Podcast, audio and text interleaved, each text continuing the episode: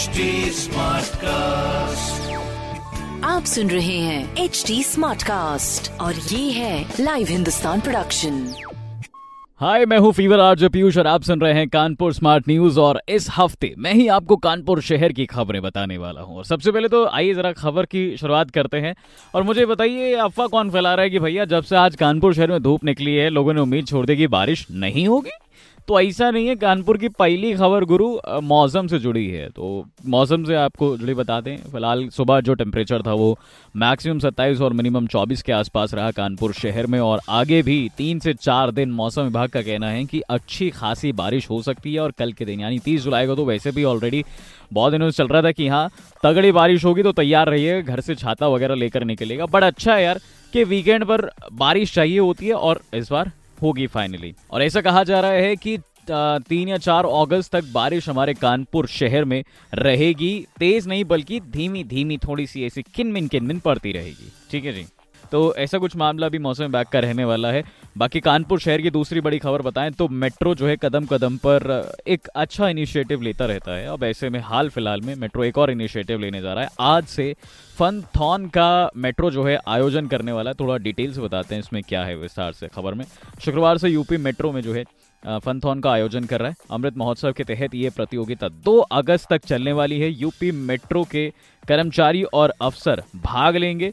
Cricket और badminton के साथ साथ 11 खेलों का आयोजन होने वाला है। डीजीएम जनसंपर्क पंचानन मिश्रा जी ने यह भी बताया कि लखनऊ और कानपुर मेट्रो के कर्मी इसमें भाग लेने वाले हैं। तो कुल मिला के मज़ा आएगा इस फनथॉन में, देखेंगे क्या कुछ रहेगा बट ये ये मेट्रो स्टाफ के लिए है, लेकिन ये खबर अच्छी थी, मैंने सोचा कि आप तक जो है पहुंचाई जाए। काफ़ी खेलती खुद, कूदती जो ये खबर नज़र आई, है ना?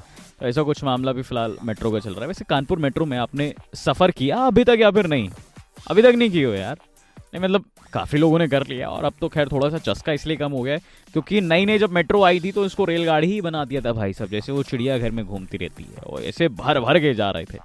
खैर, कानपुर शहर की तीसरी बड़ी खबर है कि तकरीबन कल के दिन 28 मिलीमीटर बारिश हो गई भैया हमारे कानपुर शहर में सुबह सुबह में। गर्मी से बेहाल शहर वासियों के लिए गुरुवार राहत भर, राहत भरा रहा बेसिकली सुबह से टिप टिप कर जो पानी बरस रहा था, दोपहर में टेम्परेचर कम हो और तकरीबन 28 मिलीमीटर बारिश हो गई, वो सब तो ठीक है, लेकिन पानी भर गया, उसका क्या करें गुरु मतलब गाड़ी वाड़ी बंद हो गई है मतलब भाई, सड़कों में पानी भर जाता है, फिर गाड़ी जब वहाँ से निकालता है, कोई तो साइलेंसर में उनके पानी भर जाता है तो ऐसा कुछ मामला है। फ़िलहाल सुबह से रुक रुक कर कल बारिश हो रही थी धीमी धीमी बारिश हो रही थी और कभी तेज हो रही थी। लेकिन एक चीज़ और होती है यार, ये ऊपर वाला ना बढ़िया खेल खेलता है। कहीं पे तो बारिश होती है, कहीं पे बिल्कुल नहीं होती है। तो किसी को अगर हम बोलेंगे भी यार थोड़ा सा लेट हो जाएगा भाई, इधर की तरफ़ एक्चुअली बारिश हो रही है। तो सामने वाला बोलता है कि अरे, एक सेकेंड यहाँ तो नहीं हो रही है। क्योंकि अभी एक हाल ही में मेरे साथ किस्सा होता है सिविल लाइन्स में था, मैं, मैंने कहा, भाई, थोड़ा लेट हो जाएगा, थोड़ा लेट आऊँगा, क्योंकि बारिश वारिश हो रही है ऑफ़िस में रुको। अब घंटा घर पे बारिश बिल्कुल भी नहीं हो रही है। वो कह रहा है कि नहीं यहाँ तो कुछ नहीं झूठ बोल रहे तो कुछ ऐसा मामला है।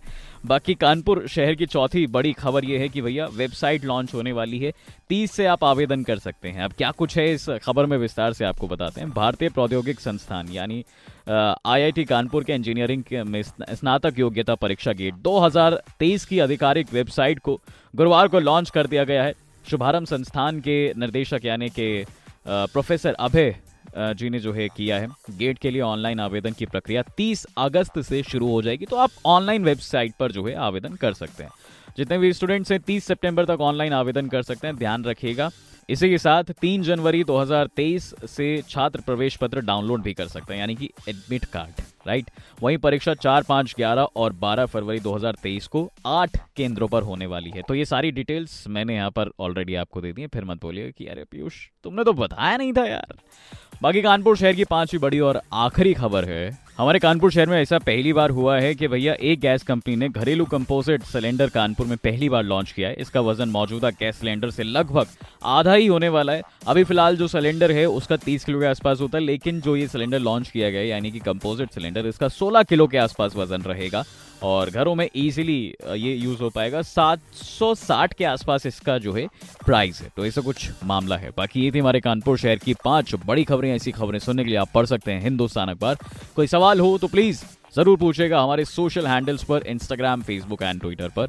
हमारा हैंडल है at the rate H T के नाम से और ऐसे पॉडकास्ट सुनने के लिए भी आप लॉग इन कर सकते हैं। W W W dot H T dot com आप सुन रहे हैं एच डी स्मार्ट कास्ट और ये था live Hindustan production H smart Smartcast.